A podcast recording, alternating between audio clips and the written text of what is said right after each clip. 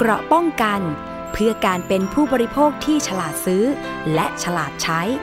ในรายการ ภูมิคุ้มกัน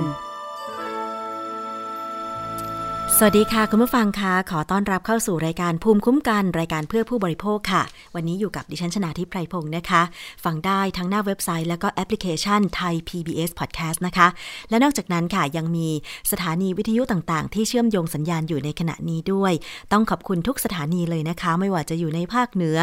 ภาคกลาง ภาค ตะวันออกเฉียงเหนือ ภาคตะวันออกนะคะ แล้วก็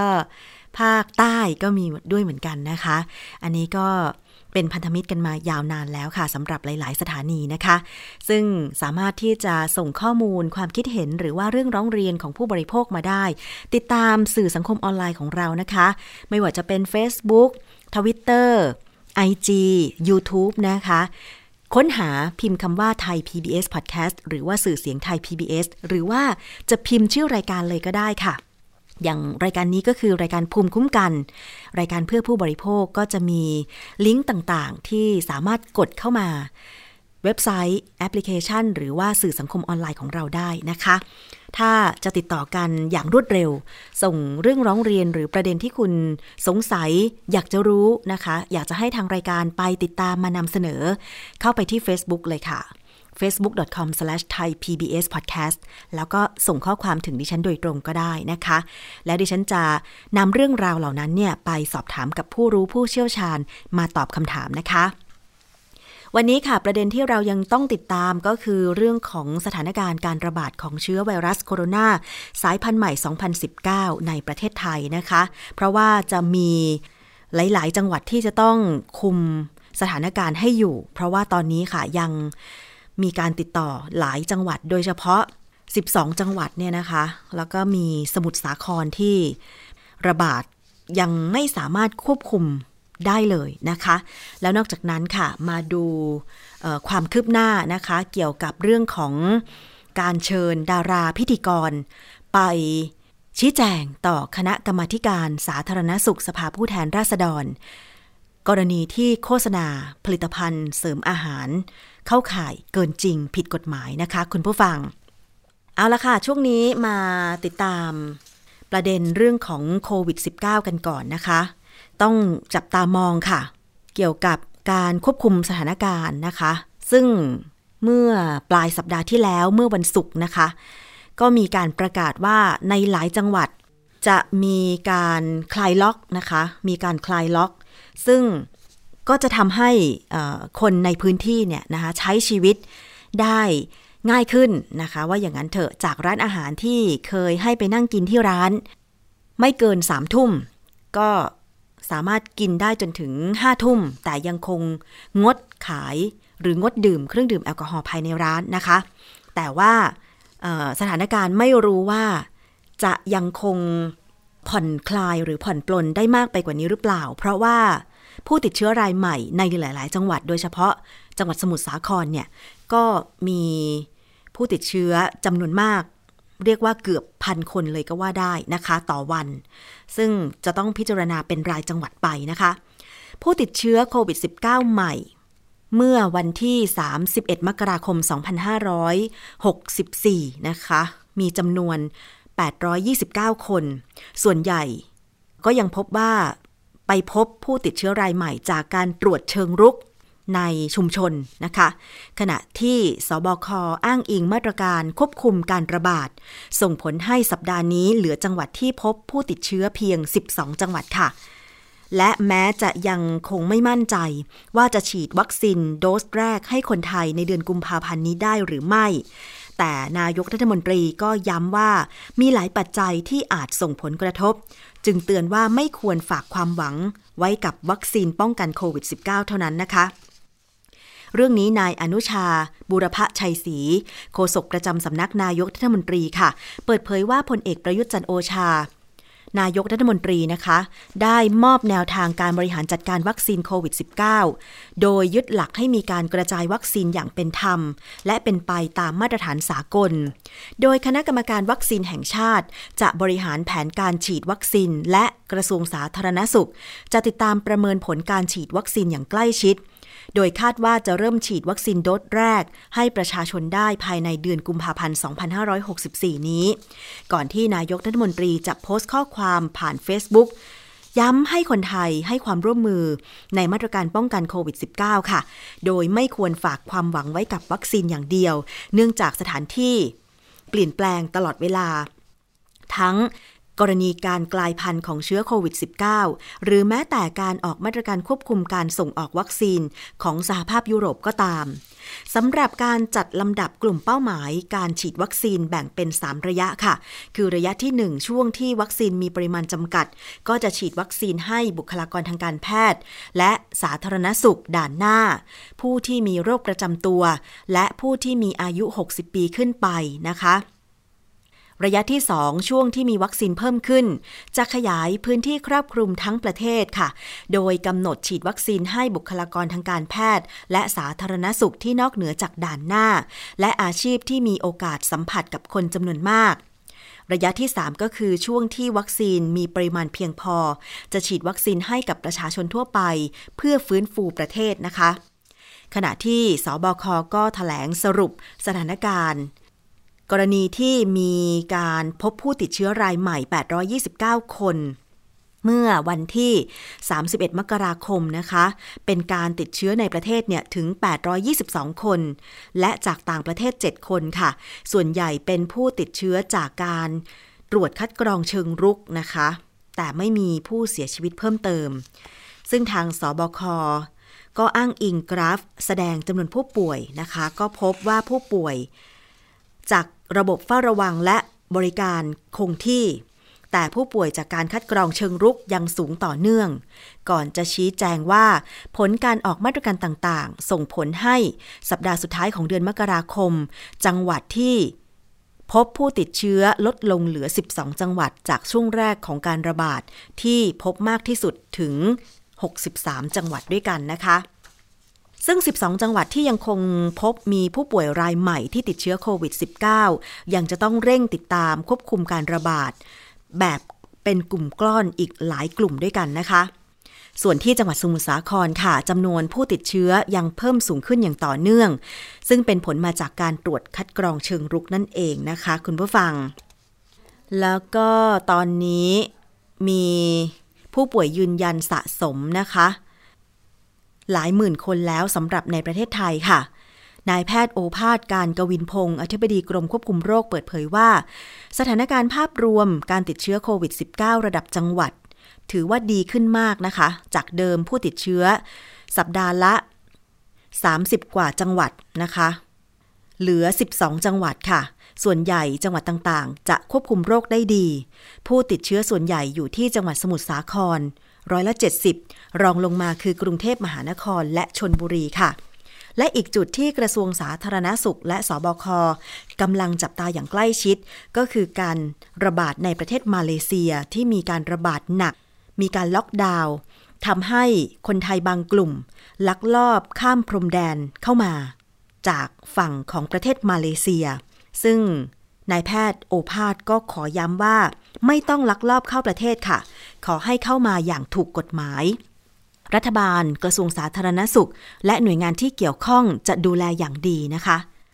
ส่วนกรณีที่พบผู้ติดเชื้อที่จังหวัดสมุทรปราการ ที่มีการติดเชื้อ 21 คน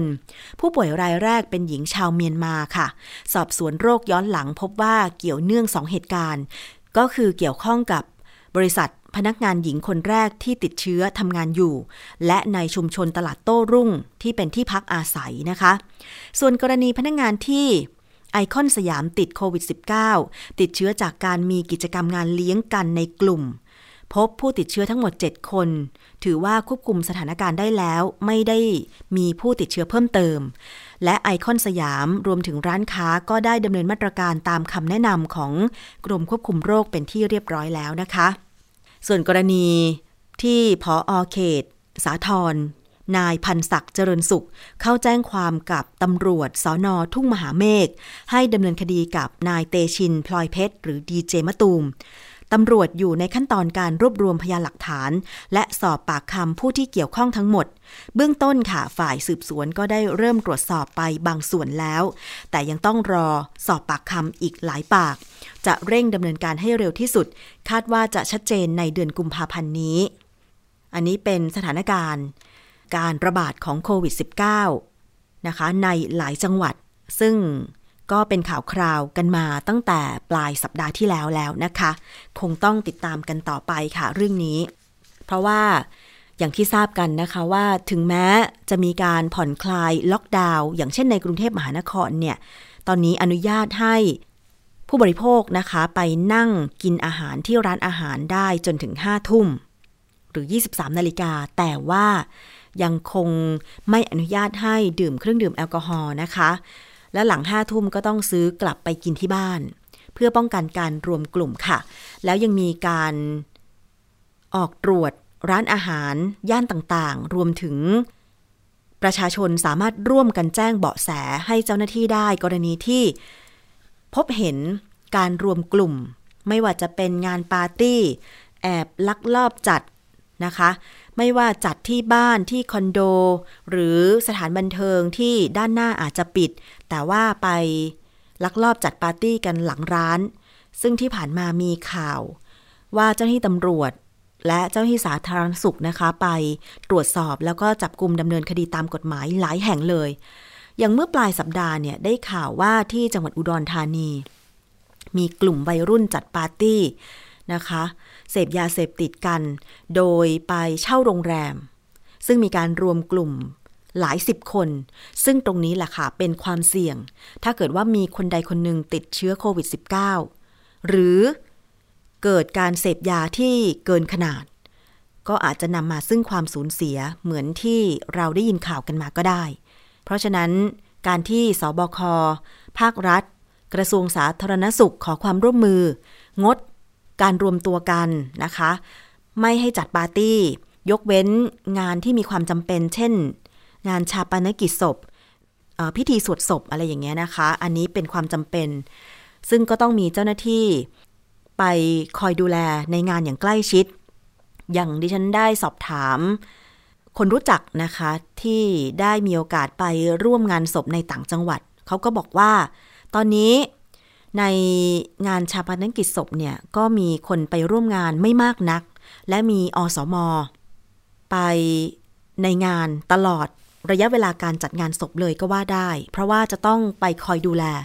ไม่ให้ประชาชนที่ไปร่วมงานเนี่ยอยู่ใกล้กันนะคะ ต้องมีการจัดเก้าอี้ จัดที่นั่งให้อยู่ห่างๆกัน การเลี้ยงอาหารในงานศพก็ต้องแยกเป็นชุดๆ อะไรอย่างเงี้ยนะคะ เพื่อป้องกันการระบาดของโควิด -19 ซึ่งอันนี้ถือเป็นเรื่องดีที่ประชาชนในชุมชนเนี่ยให้ความร่วมมือนะคะ เพราะฉะนั้นก็งดการรวมตัว งานเลี้ยงสังสรรค์กันไปก่อนนะคะ คุณผู้ฟังรอให้การระบาดของโควิด -19 ซาไปก่อน หรือมีวัคซีนฉีดครบแล้วทุกคน การติดเชื้อรายใหม่ไม่มีแล้วนะคะ แล้วสถานการณ์การติดเชื้อทั่วโลกเนี่ยทุเลาเบาบางลงนะคะ ใจเย็นๆไว้ก่อนแล้วกันค่ะ เพราะว่าไม่เช่นนั้นเราจะไม่สามารถผ่านพ้นวิกฤตเชื้อโรคระบาดเชื้อโควิด -19 ไปได้เลยนะคะ มันจะนำมาซึ่งความสูญเสียทั้งชีวิต แล้วก็เศรษฐกิจไปมากกว่านี้นะคะ ถึงแม้ว่าตอนนี้เนี่ย หลายคนจะบ่นว่าเศรษฐกิจย่ำแย่ขนาดไหน บางคนอาจจะต้องออกจากงาน โดนลดวันทำงาน โดนลดเงินเดือนนะคะ หรือบางคนที่มีอาชีพ ค้าขายก็อาจจะค้าขายไม่ดีเหมือนเดิม แม้แต่อาชีพที่ให้บริการเช่น นวดแผนไทยตอนนี้ก็มีเสียงบ่นกันเยอะมากหลังจากที่ก่อนหน้านี้ ระบาดระลอกใหม่นะคะร้านนวดต่างๆ ก็ถูกให้ปิดไป เพิ่งจะมาเปิดได้เมื่อวันเสาร์ที่ผ่านมานี่เองเนี่ยนะคะ จึงทำให้หลายร้านต้องเร่ง ที่จะฟื้นฟูกิจการ แต่ก็ยังคงพอประคองตัวไปได้ ส่วนหลายร้านที่อยู่ไม่ได้ก็ เลิกกิจการกันไป นี่คือผลกระทบของโรคระบาดโควิด -19 ในครั้งนี้ เพราะฉะนั้นเราต้องทำใจกันอีกสักระยะหนึ่งว่าเศรษฐกิจอาจจะยังคงไม่ดีเหมือนเดิม ไปอีกสักปีสองปีทำอะไรที่พอประคองตัวเองได้ เช่นทำมาหากินก็พอเลี้ยงตัวเองเลี้ยงคนในครอบครัวนะคะ แล้วก็ป้องกันตัวเองไม่ให้ไปเสี่ยงรับเชื้อโควิด -19 หน้ากากอนามัยต้องใส่ทุกครั้ง แล้วก็เมื่อเจ็บป่วยไม่สบายนะคะ ก็ต้องดูแลตัวเองกักตัวเองเป็นอย่างดีเพื่อป้องกันการแพร่เชื้อนะคะ อันนี้ก็ให้กำลังใจทุกท่านด้วยก็แล้วกันค่ะ แล้วก็อย่าลืมติดตามสถานการณ์ การแถลงนะคะจากสบค อันนี้เป็นข้อมูลข้อเท็จจริงที่ประชาชนชาวไทยควรจะทราบนะคะ การส่งต่อข้อมูลข่าวสาร ที่ไม่ได้รับการกลั่นกรอง บางทีอาจจะสร้างความเข้าใจผิด เป็นข่าวลวง ข่าวหลอก เป็นข่าวไม่จริง อันนี้ก็ไม่เป็นผลดีกับทุกคนนะคะ คุณผู้ฟัง ยังไงติดตาม การถแถลงข่าวจากสบค ติดตามข่าวสารจากสื่อ หลักที่สามารถเช็คข้อมูลเชื่อถือได้นะคะ คุณผู้ฟัง อีกเรื่องหนึ่งต้องมาตามกันก็คือ การเชิญดารานักร้องพิธีกรที่ทำธุรกิจเกี่ยวกับผลิตภัณฑ์เสริมอาหาร โฆษณารีวิว ผลิตภัณฑ์เสริมอาหาร เข้าไปให้ข้อมูลกับคณะกรรมาการสาธารณสุข สภาผู้แทนราษฎรค่ะ ซึ่งนอกจากคุณกละแมพัชรศรีจะถูกเชิญให้ข้อมูลเมื่อวันศุกร์ที่ 28 มกราคมที่ผ่านมาแล้วเนี่ยนะคะ กรรมาธิการสาธารณสุข สภาผู้แทนราษฎรยังได้เชิญคุณยิ่งยงยอดบัวงามค่ะ ซึ่งเป็นพรีเซนเตอร์ผลิตภัณฑ์ถั่งเช่า เข้าชี้แจงต่อกรรมาธิการด้วย แต่ว่าเมื่อวันศุกร์ 28 เนี่ย คุณยิ่งยงไม่ได้เข้าชี้แจง ด้วยตัวเอง แต่ได้มอบหมายให้ผู้แทนไปชี้แจงนะคะ ซึ่งก็มีหน่วยงานที่เกี่ยวข้อง ไปร่วมชี้แจงต่อคณะกรรมาธิการ สาธารณสุขในครั้งนี้ เพื่อชี้แจงข้อเท็จจริงเกี่ยวกับการโฆษณาผลิตภัณฑ์ เสริมอาหาร และสรรพคุณ ถังเช่านะคะ มีออยมีสำนักงงานคณะกรรมการคุ้มครองผู้บริโภคหรือสคบและมีคณะกรรมการแพทย์แผนจีน มหาวิทยาลัยหัวเฉียว เฉลิมพระเกียรตินะคะ อันนี้เป็นหน่วยงานที่เข้าชี้แจง ถึงกรณีสรรพคุณของถังเช่า และการโฆษณาผลิตภัณฑ์นี้นะคะ โดยกรรมธิการเห็นว่าประชาชนเนี่ยต้องติดตาม เกี่ยวกับการโฆษณา ผลิตภัณฑ์ต่างๆ ให้ได้ข้อมูลที่ครบถ้วนก่อนตัดสินใจซื้อนะคะ โดยเฉพาะการได้ดูโฆษณาที่มีดารานักแสดงรวมถึงบุคคลสาธารณะเป็นพรีเซนเตอร์หรือว่ามารีวิวสินค้านะคะ ดังนั้นก่อนที่ผู้ประกอบการจะโฆษณาเนี่ยหน่วยงานที่เกี่ยวข้องควรเข้าไปตรวจสอบเนื้อหาก่อนด้วยนะคะ แต่ว่า ทาง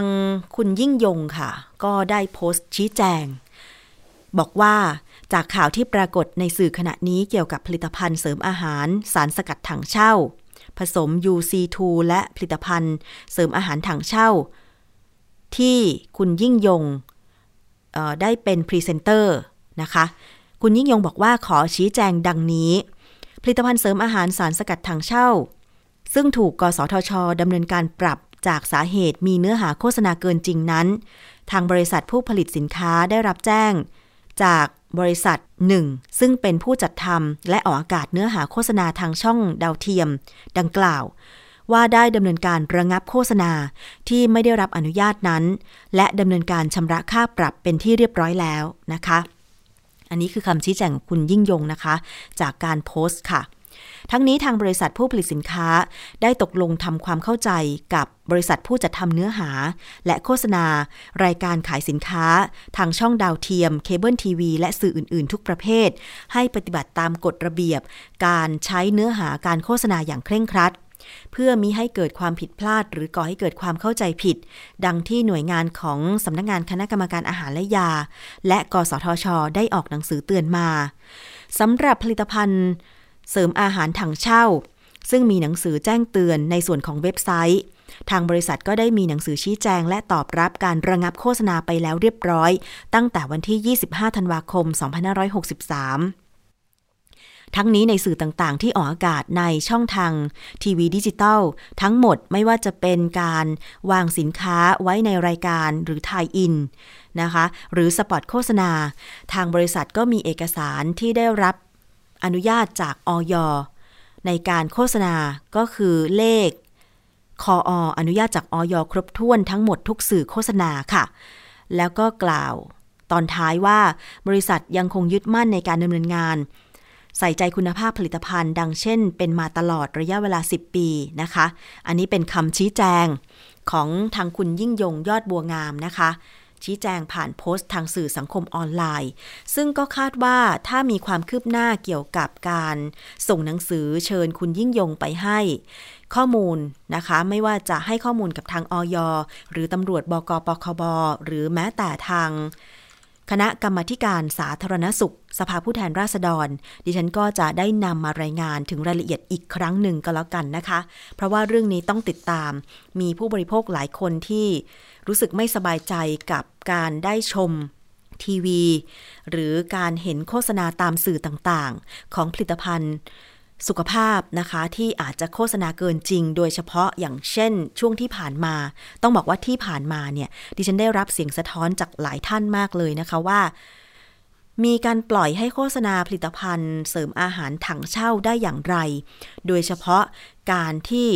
นำผู้สูงอายุ มารีวิวสินค้านะคะว่า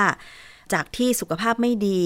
นะคะหัวเข่าไม่ดีนะคะ เพราะว่าเกิดจากการที่อายุมาก แต่พอได้ใช้ได้ดื่มผลิตภัณฑ์ถังเช่าไปทำให้เดินเหินสะดวกนะคะ หัวเข่าดีขึ้นอะไรอย่างเงี้ยนะคะ ก็แสดงความ กังวลมา เพราะฉะนั้นตอนนี้ก็มีความคืบหน้าไม่ว่าจะเป็นกสทช หรืออยก็มีการตรวจสอบและเรียกให้มาชี้แจง พร้อมทั้งดำเนินคดีตามกฎหมาย และให้ผู้โฆษณานั้นเนี่ยถอดโฆษณาออกจากสื่อ พร้อมทั้งสั่งปรับดำเนินคดีตามกฎหมายแล้วนะคะ อยู่ที่ว่า ผู้ประกอบการหรือดาราที่รับรีวิวสินค้าโฆษณาสินค้าเนี่ยจะเข้าไปชี้แจง แล้วจะ ให้ข้อมูลว่าอย่างไร เดี๋ยวจะติดตามนำเสนอคุณผู้ฟังอีกครั้งหนึ่งก็แล้วกันค่ะ อีกเรื่องหนึ่งนะคะ ขอย้ำเตือนเกี่ยวกับเรื่องของอาหารรสเค็มกันอีกครั้งหนึ่งค่ะ จากการที่สมาคมเพื่อนโรคไตแห่งประเทศไทยนะคะ ร่วมกับ เครือข่ายลดบริโภคเค็ม สมาคมโรคไตแห่งประเทศไทย และมูลนิธิเพื่อผู้บริโภค ได้จัดทำโครงการติดตามปริมาณโซเดียมในอาหารพร้อมบริโภค และกึ่งสำเร็จรูป เพื่อการรณรงค์ลดเค็ม ลดโรคค่ะ ซึ่งที่ผ่านมาเนี่ยนะคะก็มีการสุ่มสำรวจ อาหารแช่แข็งสำหรับอุ่น ร้อนพร้อมรับประทาน 53 ตัวอย่าง และได้มีการจัดถแถลงข่าวไปแล้วนะคะ ดิฉันขอนำเสียงจากการที่มีการจัดรายการ เกี่ยวกับการติดตามปริมาณโซเดียม ในอาหารพร้อมบริโภคและกึ่งสำเร็จรูป เพื่อรณรงค์ลดเค็มลดโรค มานำเสนอคุณผู้ฟังอีกครั้งหนึ่งนะคะ ซึ่งจากการที่ไปสำรวจไปเก็บตัวอย่างอาหารแช่แข็งมา ดูฉลาก นะคะ ก็ได้มีการจัดกลุ่มอาหาร เป็น 3 กลุ่มค่ะ ก็คือกลุ่มแรก กลุ่มอาหารจานด่วน ไปเก็บตัวอย่างผัดไทยข้าวผัดปูข้าวผัดกระเพรา35 ตัวอย่างนะคะ พบว่ามีปริมาณโซเดียมเนี่ยตั้งแต่ 450 ถึง 1,390 มิลลิกรัม 2. กลุ่มอาหารอ่อนก็ได้แก่ ข้าวต้มหมู เกี๊ยวกุ้ง โจ๊กหมู 15 ตัวอย่าง พบปริมาณโซเดียม 380ถึง1,340 มิลลิกรัม และกลุ่มที่ 3 คือกลุ่มขนมหวาน ได้แก่ บัวลอยมันม่วงมะพร้าวอ่อน สาคูถั่วดำมะพร้าวอ่อน บัวลอยเผือก 3 ตัวอย่าง พบมีปริมาณโซเดียม 210ถึง230 มิลลิกรัม จริง ๆ แล้วเนี่ย ทางองค์การอนามัยโลก แนะนำว่าไม่ควรบริโภคโซเดียมเกิน 2,000 มิลลิกรัมต่อวันนะคะ 2,000 มิลลิกรัมต่อวัน คือหมายความว่าเราหนึ่งคนเนี่ยนะคะในหนึ่งวัน ไม่ควรกินอาหารทุกอย่างรวมกัน ที่มีโซเดียม 2,000 มิลลิกรัมต่อวัน จะสังเกตว่าถ้าคุณซื้ออาหารแช่แข็งมา 1 กล่อง อย่างเช่น อาหารแช่แข็งที่ได้รับความนิยมที่เราเห็นขายตามร้านสะดวกซื้อก็คือข้าวผัดกระเพราเนี่ยนะคะ ต้องดูฉลากด้วยว่ามีปริมาณโซเดียม หรือมีมีความเค็มมากขนาดไหน เพราะว่าอาหารจานด่วน 35 ตัวอย่าง ที่เป็นอาหารแช่แข็งที่ไปสุ่มสำรวจเนี่ยมีปริมาณโซเดียมตั้งแต่ 450 ถึง 1,390 มิลลิกรัม เพราะฉะนั้นถ้าเกิดว่าคุณกิน ข้าวผัดกระเพราหรืออาหารแช่แข็งอย่างใดอย่างหนึ่งที่มีโซเดียม 1,390 มิลลิกรัมละ ในวันนั้น ถ้าคุณจะบริโภค โซเดียม หรือเกลือหรือความเค็มเนี่ยเพื่อไม่ให้เกินตามที่องค์การอนามัยโลกแนะนำคือ 2,000 มิลลิกรัมเนี่ยนะคะ ถ้าคุณกินไปแล้ว 1,390 มิลลิกรัม คุณจะกินโซเดียมได้อีก 610 มิลลิกรัมเท่านั้น แล้วคุณคิดดูนะ ว่าในหนึ่งวันเนี่ย คุณจะสามารถทำได้ไหม ก็แสดงว่าถ้าทำไม่ได้ เรากินโซเดียมเกินนะคะ กินโซเดียมเกินแล้วทำยังไง ร่างกายของเราไตของเราก็ต้องขจัด โซเดียมส่วนเกินนั้นทิ้ง ทำให้ไตของเราทำงานหนักกว่าเดิม เพราะว่ามันไม่ได้มีแค่โซเดียมที่เรากินเข้าไป มันมีสารอาหารอื่นอีกที่เรากินเข้าไป ซึ่งเราก็ไม่รู้ว่าในหนึ่งวันเรากินเกินหรือเปล่านะคะ คุณผู้ฟัง เพราะฉะนั้นค่ะ การที่มีการสุ่มสำรวจอาหารประเภทต่างๆ โดยเฉพาะอาหารแช่แข็ง ก็มีตัวเลขว่า ที่ผ่านมาโดยเฉพาะช่วงการระบาดของโควิด -19 เนี่ย ร้านอาหารบางร้านก็ปิดไป หรือการไปซื้อเครื่องปรุง หรืออาหารสดมาปรุงเองที่บ้าน บางคนอาจจะไม่ถนัดการทำกับข้าวเอง ก็เลยฝากท้องไว้กับร้านสะดวกซื้อด้วยการไปซื้อ อาหารจานด่วน อาหารแช่แข็งนะคะต่างๆ มาบริโภค เพราะว่ามันง่ายมันสะดวกนะคะ 1 กล่อง 40 บาท 45 บาท เอามาอุ่นไมโครเวฟ แล้วก็กินได้เลยก็พออิ่มนะคะ ยิ่งโดยเฉพาะในช่วงกักตัวอยู่ที่บ้านนะคะทำให้หลายคนเนี่ยอาจจะได้รับปริมาณโซเดียมที่สูงกว่าร่างกายต้องการนะคะ ซึ่งเรื่องนี้ค่ะ ทางด้านของนายแพทย์ รองศาสตราจารย์นายแพทย์สุรศักดิ์ กันตะชูเวสิริ อาจารย์แพทย์ประจำสาขาวิชาโรคไต คณะแพทยศาสตร์ โรงพยาบาลรามาธิบดี ก็ได้กล่าวว่า คนไทยกินเค็มเกินความต้องการของร่างกายเกือบสองเท่า ซึ่งเป็นสาเหตุของการเจ็บป่วยด้วยโรคเรื้อรัง ต่างๆ ไม่ว่าจะเป็นโรคกลุ่ม NCD นะคะ ซึ่งเกิดจากการกินของเรานี่แหละนะคะ ก็ได้แก่โรคความดันโลหิตสูง โรคเบาหวาน โรคหัวใจนะคะซึ่งมีผลวิจัยล่าสุดที่ตีพิมพ์ในวารสารทางการแพทย์นะคะ ที่สุ่มสำรวจ ตัวอย่างประชาชน 2,388 คน จากทุกภาคทั่วประเทศไทย พบว่าค่าปริมาณการบริโภคโซเดียมเฉลี่ยของคนไทย เท่ากับ 3,636 มิลลิกรัมต่อวัน หรือเท่ากับเกลือถึง 1.8 ช้อนชา ขณะที่องค์การอนามัยโลกนะ แนะนำว่าไม่ควรบริโภคโซเดียมเกิน 2,000 มิลลิกรัมต่อวันนะคะคุณผู้ฟังทราบหรือเปล่าว่า ประชาชนในภาคไหน กินเค็มมากที่สุด ภาคใต้ค่ะ เฉลี่ยแล้วกินปริมาณโซเดียมเนี่ยนะคะ กินเค็ม 4,108 มิลลิกรัมต่อวัน รองลงมาคือภาคกลางนะคะ อันนี้ปริมาณเฉลี่ยนะคุณผู้ฟัง ภาคกลางเนี่ยประชาชนกินเค็มเฉลี่ย 3,760 มิลลิกรัมต่อวันอันดับ 3 คือภาคเหนือค่ะ เฉลี่ยกินเค็มเนี่ย 63 มิลลิกรัมต่อวัน อันดับ 4 คือกรุงเทพค่ะ ประชากรในกรุงเทพกินเค็มเฉลี่ย 3,496 มิลลิกรัมต่อวัน และอันดับสุดท้ายคือภาคตะวันออกเฉียงเหนือกินเค็มเฉลี่ย 3,316 มิลลิกรัมต่อวัน จะเห็นได้ว่าทุกภาคเนี่ยกินเค็มหรือกินโซเดียม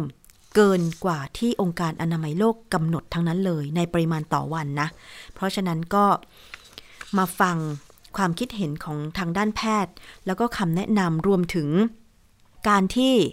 ขอความร่วมมือผู้ประกอบการ ที่ผลิตอาหารสำเร็จรูป กึ่งสำเร็จรูปและอาหารแช่แข็งค่ะว่า ถ้ายังมีมาตรการ ขอความร่วมมือว่าผู้ผลิตอาหารทั้งหลาย ขอให้ลดปริมาณโซเดียมจากการปรุงอาหารแช่แข็ง หรืออาหารกึ่งสำเร็จรูปเถอะ เพื่อที่ว่าผู้บริโภคที่ซื้ออาหารไปเนี่ยจะได้ไม่รับ โซเดียมเกินกว่าที่ร่างกายต้องการ หรือเกินกว่าที่องค์การอนามัยโลกแนะนำนะคะ ซึ่งทางรองศาสตราจารย์นายแพทย์สุรศักดิ์กันตะชูเวสิริท่านก็บอกว่า ถ้าไปขอความร่วมมือ บางครั้งอาจจะไม่ได้รับความร่วมมือ เพราะเกรงว่าถ้าโรงงานผลิตอาหารแช่แข็งแห่งใดแห่งหนึ่ง ลดความเค็มลง อาจจะเท่ากับว่าประชาชน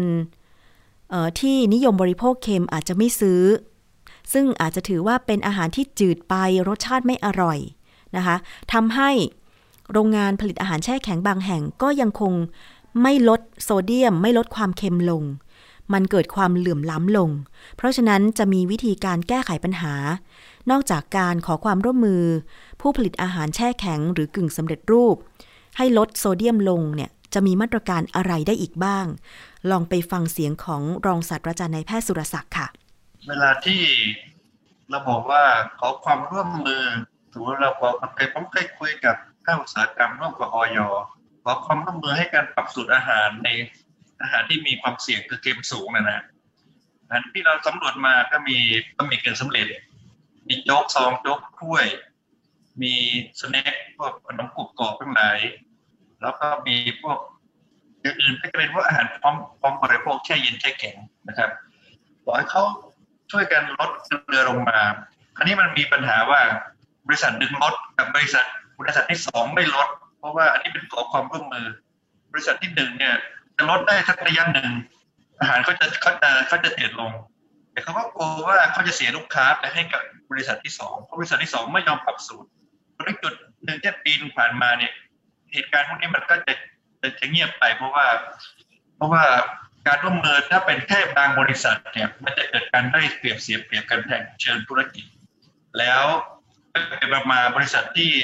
ลงทุนในการปรับสูตรอาหารก็จะเลิกทำเพราะฉะนั้นที่จะขอความร่วมมือเป็นแบบความสมัครใจให้ทำแล้วแต่ว่ามีจิตสาธารณะแค่ไหนอันนี้ไม่ผมคิดว่ามันไม่สำเร็จนะผมว่าถึงจุดหนึ่งเนี่ยจะต้องเป็นกฎข้อบังคับ หรือว่า ทำให้เหมือนกันทุกบริษัท ทุกคนมีเพดานเท่ากันคือปริมาณโซเดียม อาจจะเป็นออกผลว่าปริมาณโซเดียมสูงสุดในผลิตภัณฑ์ได้มากมากที่สุดเทั้งหลายที่ที่จะปลอดภัย ถ้าเกินกว่านั้นไม่ให้ไม่ให้ทำหรือทำไม่ได้และอย่างที่สองก็คือ ถ้าเกิดเขา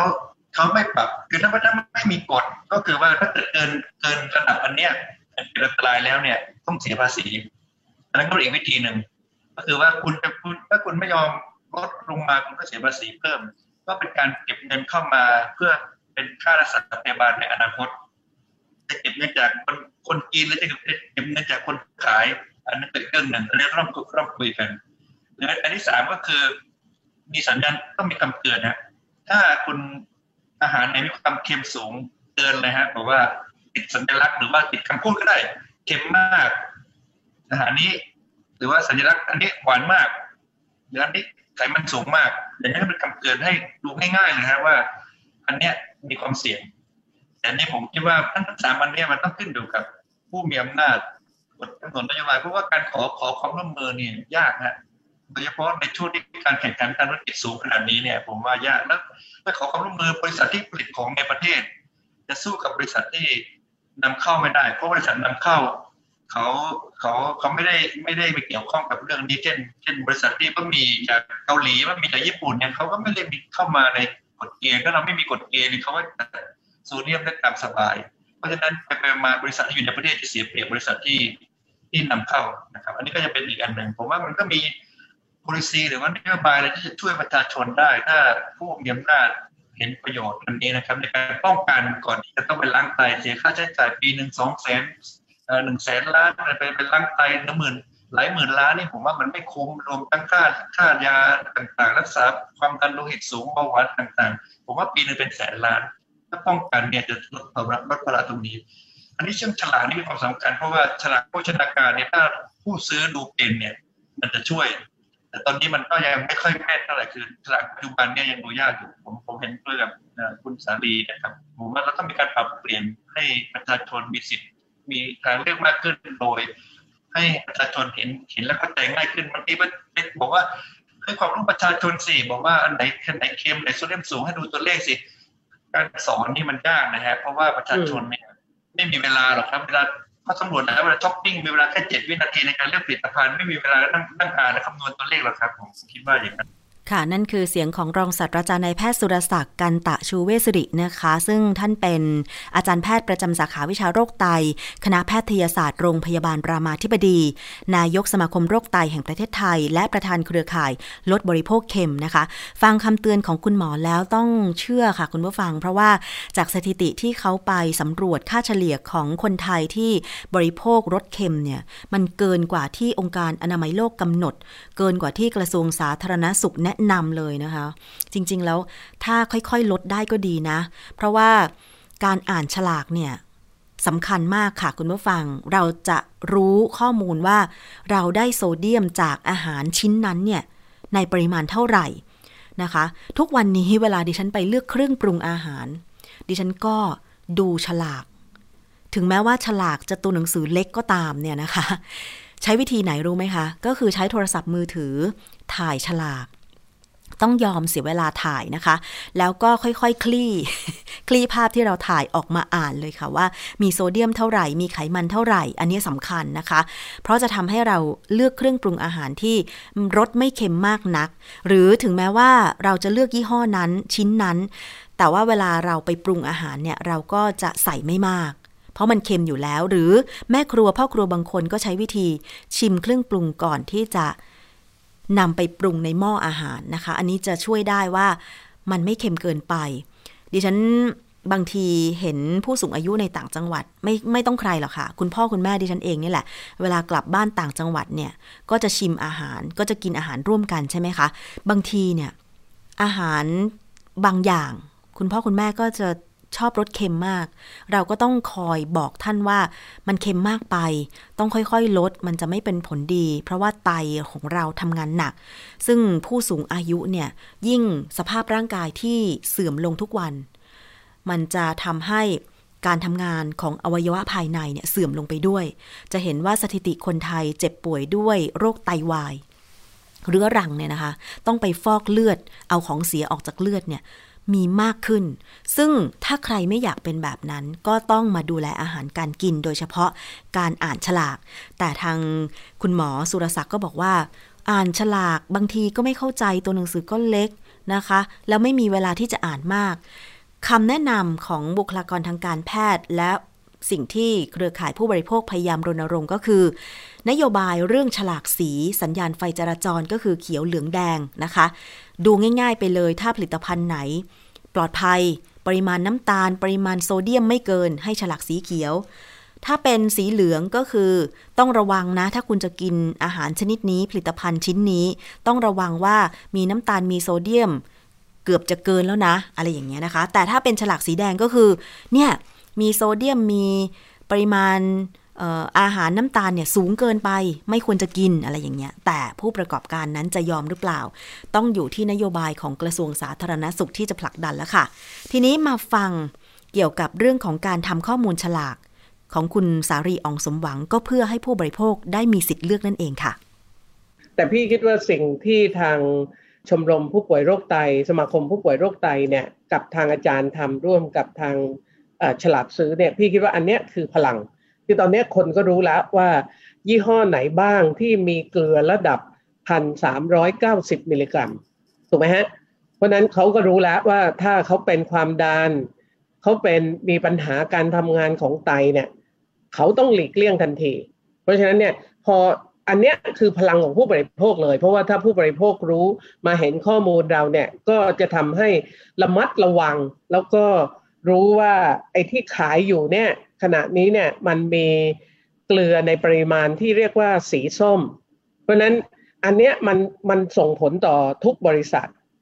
นะฮะเพราะนั้นก็จะทำให้บริษัทเองเนี่ยก็อยากทำให้อาหารของตัวเองเนี่ยเป็นสีเขียว เราคิดว่าข้อมูลเนี้ยมันควรจะทำให้ง่ายและทำให้เห็นว่าตัวอาหารแต่ละชนิดเนี่ยขณะนี้มีอันนี้แค่เราดูจากฉลากนะ ซึ่งเรายังไม่ได้ทดสอบเลยว่า อันนี้คือสิ่งที่ผู้ประกอบการบอก แล้วจริง ๆ เรื่องจริงเนี่ยไม่รู้ว่าใส่มากกว่านี้ หรือใส่น้อยกว่านี้ยังไงนะฮะเพราะฉะนั้นเนี่ยก็คิดว่าอันเนี้ยน่าสนใจมากเพราะนี้คือพลังของผู้บริโภคเลยว่า ถ้าญาติเราเริ่มมีปัญหาความดันเนี่ย เราก็ต้องกินไอ้ที่มีเกลือน้อยๆ ซึ่งถ้าผู้ประกอบการเขารู้ว่าอ๋อตอนนี้ผู้บริโภคก็ดูเป็นแล้วนะ มันมีข้อมูลพวกนี้เปิดเผยเนี่ยเขาก็จะแข่งกันในการที่จะทำให้ เกลือของเขาน้อยลง แล้วผู้ผู้บริโภคก็จะค่อยๆชินไปเรื่องของการกินเค็มที่มันน้อยลงนะฮะหรืออย่างน้อยถ้าเราทำเรื่องไฟจราจรสำเร็จเนี่ยมันก็ทำให้ผู้บริโภค เวลาเลือกก็หยิบเลยนะฮะอันไหนสีส้มมากสุด หรืออันไหนเขียวมากสุดเนี่ยเราก็หยิบอันนั้นไปเลย แล้วเราก็จะเคยชินกับรสชาติของอาหารในท้ายที่สุดนะฮะเพราะนั้นพี่คิดว่า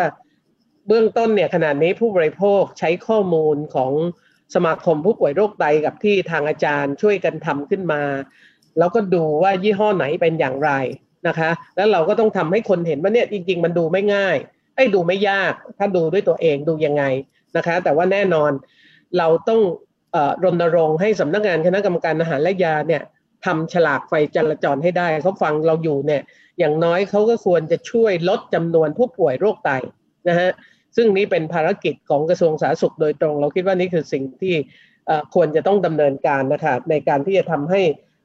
อ่านฉลาก แต่คุณจะทานคุณไม่ทานเนี่ยอันนี้เป็นสิทธิ์ของผู้บริโภคนะฮะซึ่งคิดว่าเป็นเรื่องที่สำคัญค่ะ ค่ะ นั่นก็คือเรื่องของการรณรงค์นะคะ ในทุกวิถีทางเพื่อให้ผู้บริโภคได้รู้ว่าตัวเองกินอะไรเข้าไปบ้าง จะได้ระมัดระวัง ไม่เจ็บป่วยเนื่องจากการกินนั่นเองนะคะ ยังไงก็ลดเค็มลงค่ะคุณผู้ฟัง ไปสู่ช่วงคิดก่อนเชื่อกับดรแก้ว กังสดานนภัยนักพิษวิทยานะคะ วันนี้ดิฉันนำกลับมาให้ฟังอีกครั้ง เรื่องของอาหารการกินกินอาหารดีแล้วเนี่ยเรื่องของจานชามช้อน เวลาเราจะล้างเนี่ยก็ต้องล้างให้สะอาด ปราศจากสิ่งตกค้างด้วย ไปฟังกันเกี่ยวกับเรื่องของการล้างจานให้สะอาดนั้น มีผลต่อสุขภาพของผู้บริโภคค่ะ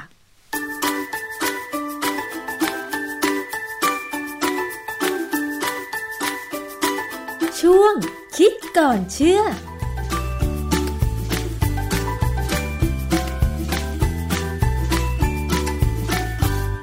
พบกันในช่วงคิดก่อนเชื่อกับดรแก้วกังสดานนภัยนักพิษวิทยากับดิฉันชนาทิพไพรพงศ์นะคะ วันนี้มาพูดถึงเรื่องงานบ้านงานเรือนกันบ้างค่ะคุณผู้ฟัง เรื่องของการล้างจานนะคะ ใครที่ต้องรับหน้าที่ล้างจานบ้างในบ้าน บางบ้านก็อาจจะสลับสับเปลี่ยนกันไปนะคะ ความสำคัญของการล้างจานเนี่ยก็คือทำให้จานนั้นสะอาดปราศจากเชื้อโรคใช่ไหมคะ แต่ทีนี้ไม่น่าเชื่อค่ะคุณผู้ฟัง จริง ๆ แล้ว มันมีความสำคัญมากกว่านั้น คือเราต้องเลือกผลิตภัณฑ์ หรือวัสดุที่จะมาล้างจานให้มันถูกต้องด้วยนะคะ เพราะว่าสิ่งสิ่งนี้เนี่ยอาจจะเป็นตัวช่วยทำให้จานของเราสะอาด ไม่มีสารตกค้างหรือว่ามีเชื้อโรคใช่ไหมคะ ทีนี้รายละเอียดจะเป็นอย่างไรค่ะ มาถามกับอาจารย์แก้วค่ะ อาจารย์คะ การล้างจานสำคัญกับชีวิตของเรายังไงคะอาจารย์ ครับ คือจานชามช้อนซ่อมแก้วน้ำเนี่ยมันเป็นตัวที่จะพาอาหารเข้าปากเรา เพราะฉะนั้นวันนี้เราพูดกันเสร็จแล้วเนี่ยหลายคนอาจจะไม่ค่อยอยากไปกินอาหารนอกบ้านเลยนะเพราะว่ายิ่งคนไปกินอาหารจากตามข้างทางเนี่ย จะเห็นแล้วว่ากระมังที่เขาใช้เป็นสำหรับล้างภาชนะเนี่ย อาจจะมีสองสามกระมังก็ตามเนี่ยนะแต่น้ำอาจจะไม่ค่อยได้เปลี่ยน อืม น้ำก็จะดำดำมากค่ะ มันจะมีแป๊บอะไรมีอยู่นะฮะ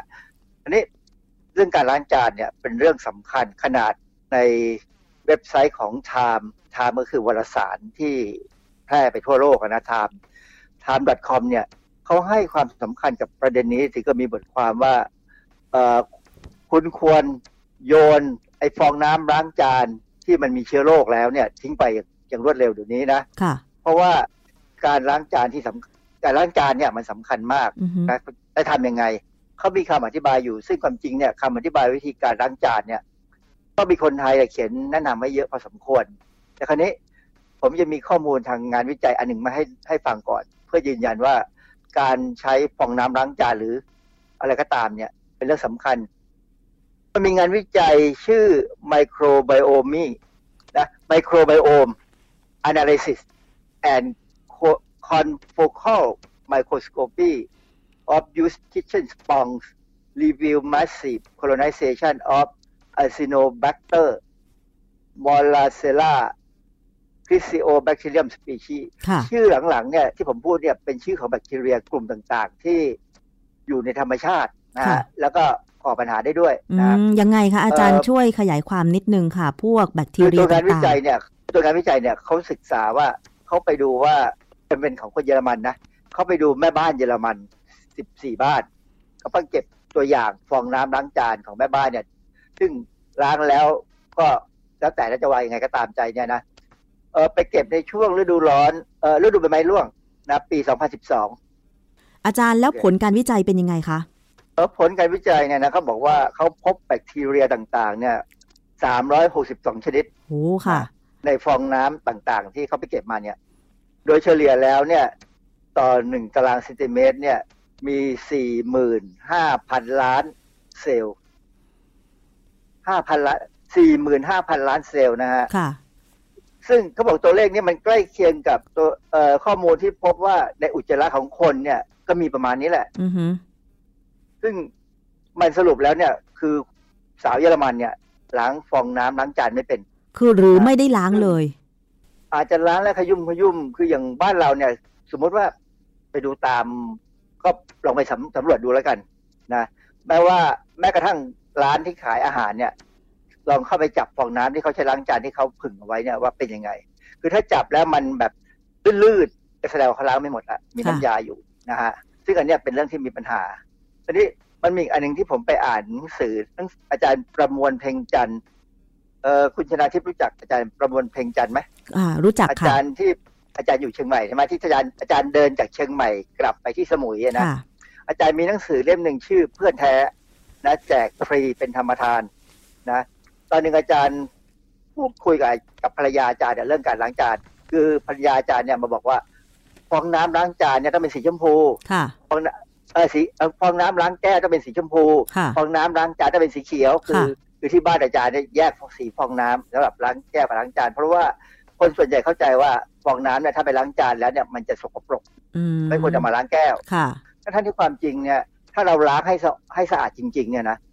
มันจะใช้มันใช้อันเดียวก็พอ แล้วเราก็ใช้ล้างนะฮะทีนี้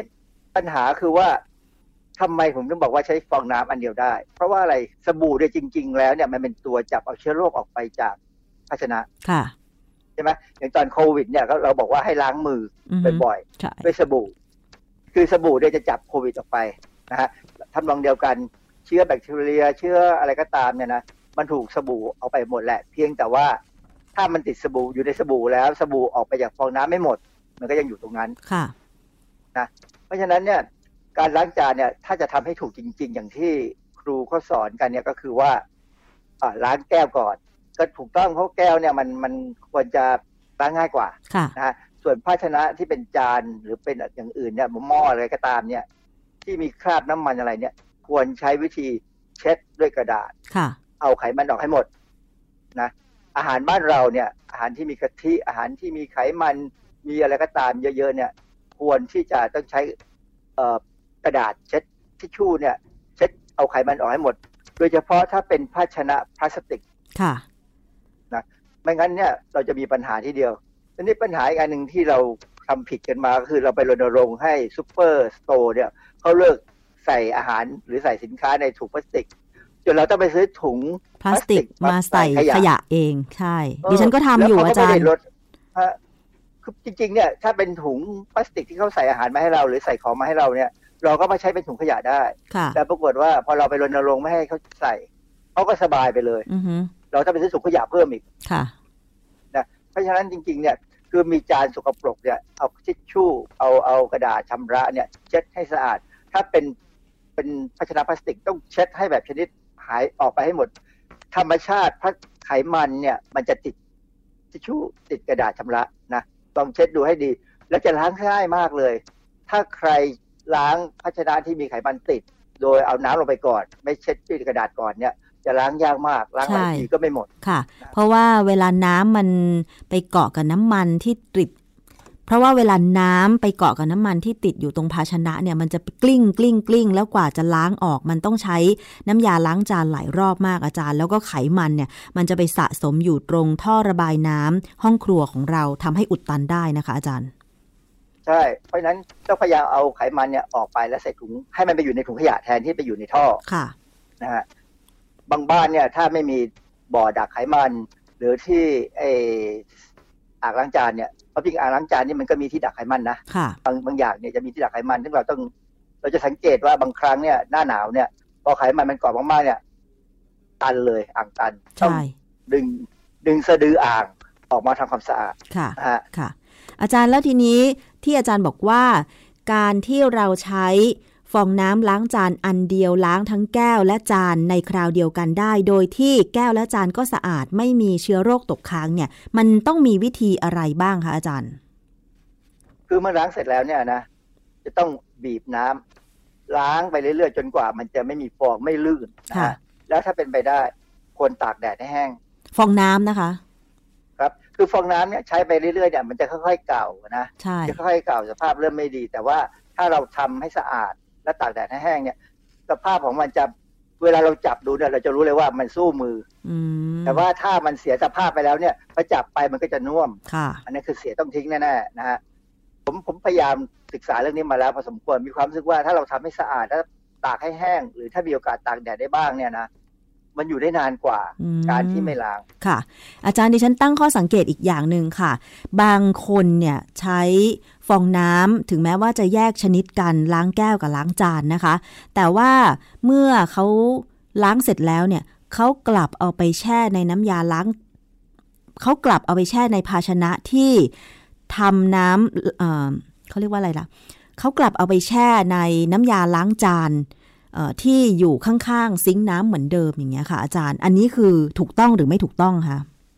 ผิดมากเลยผิดเป็นความผิดเพราะว่าเชื้อแบคทีเรียเนี่ย มันไม่ได้ตายในน้ำยาล้างจาน แต่มันไปอยู่ในน้ำน้ำยาล้างจานได้ คือน้ำยาล้างจานเนี่ยเป็นตัวดึงเอาแบคทีเรียออกมาเชื้อโรคออกมาหรือว่าอะไรก็ตามที่เป็นสิ่งสกปรกเนี่ยเพราะนั้นถ้าเรายังแช่ไว้อย่างนั้นเนี่ยก็เหมือนกับเป็นที่อยู่อาศัยเป็นบ้านให้แบคทีเรียอยู่ แล้วถ้าเอามาล้างใหม่เนี่ย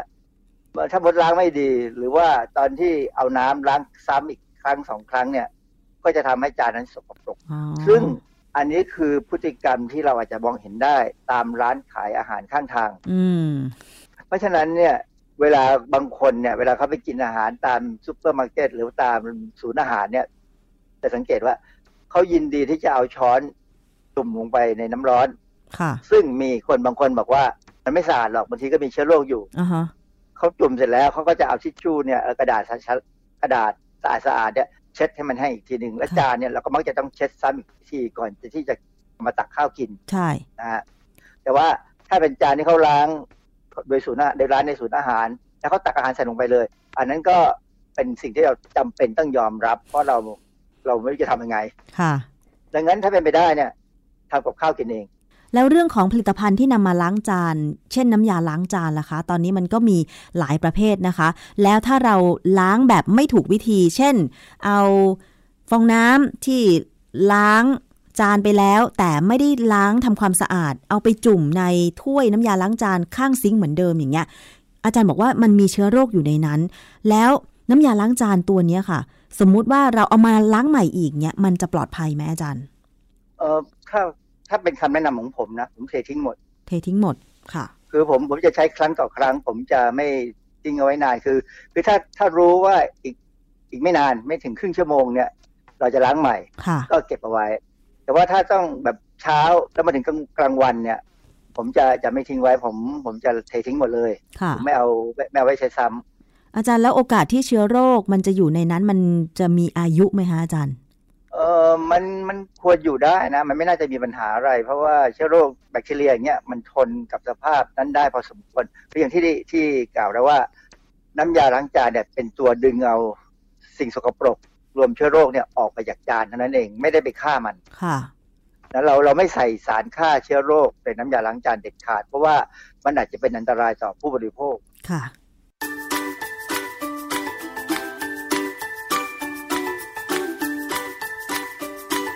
ช่วง คิดก่อนเชื่อ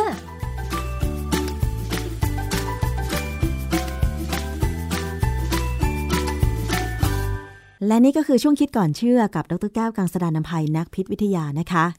วันนี้รายการภูมิคุ้มกันรายการเพื่อผู้บริโภคหมดเวลาลงแล้วค่ะ ขอบคุณสำหรับการติดตามรับฟังทุกช่องทาง และทุกสถานีด้วยที่เชื่อมโยงสัญญาณนะคะ ดิฉันชนะทิพไพรพงศ์ต้องลาไปก่อน สวัสดีค่ะ ติดตามรายการได้ที่ www.thaipbspodcast.com แอปพลิเคชัน Thai PBS Podcast หรือฟังผ่านแอปพลิเคชัน Podcast ของ iOS Google Podcast Android, Podbean, SoundCloud และ Spotify ติดตามความเคลื่อนไหวของรายการและแสดงความคิดเห็น โดยกดถูกใจที่ facebook.com/thaipbspodcast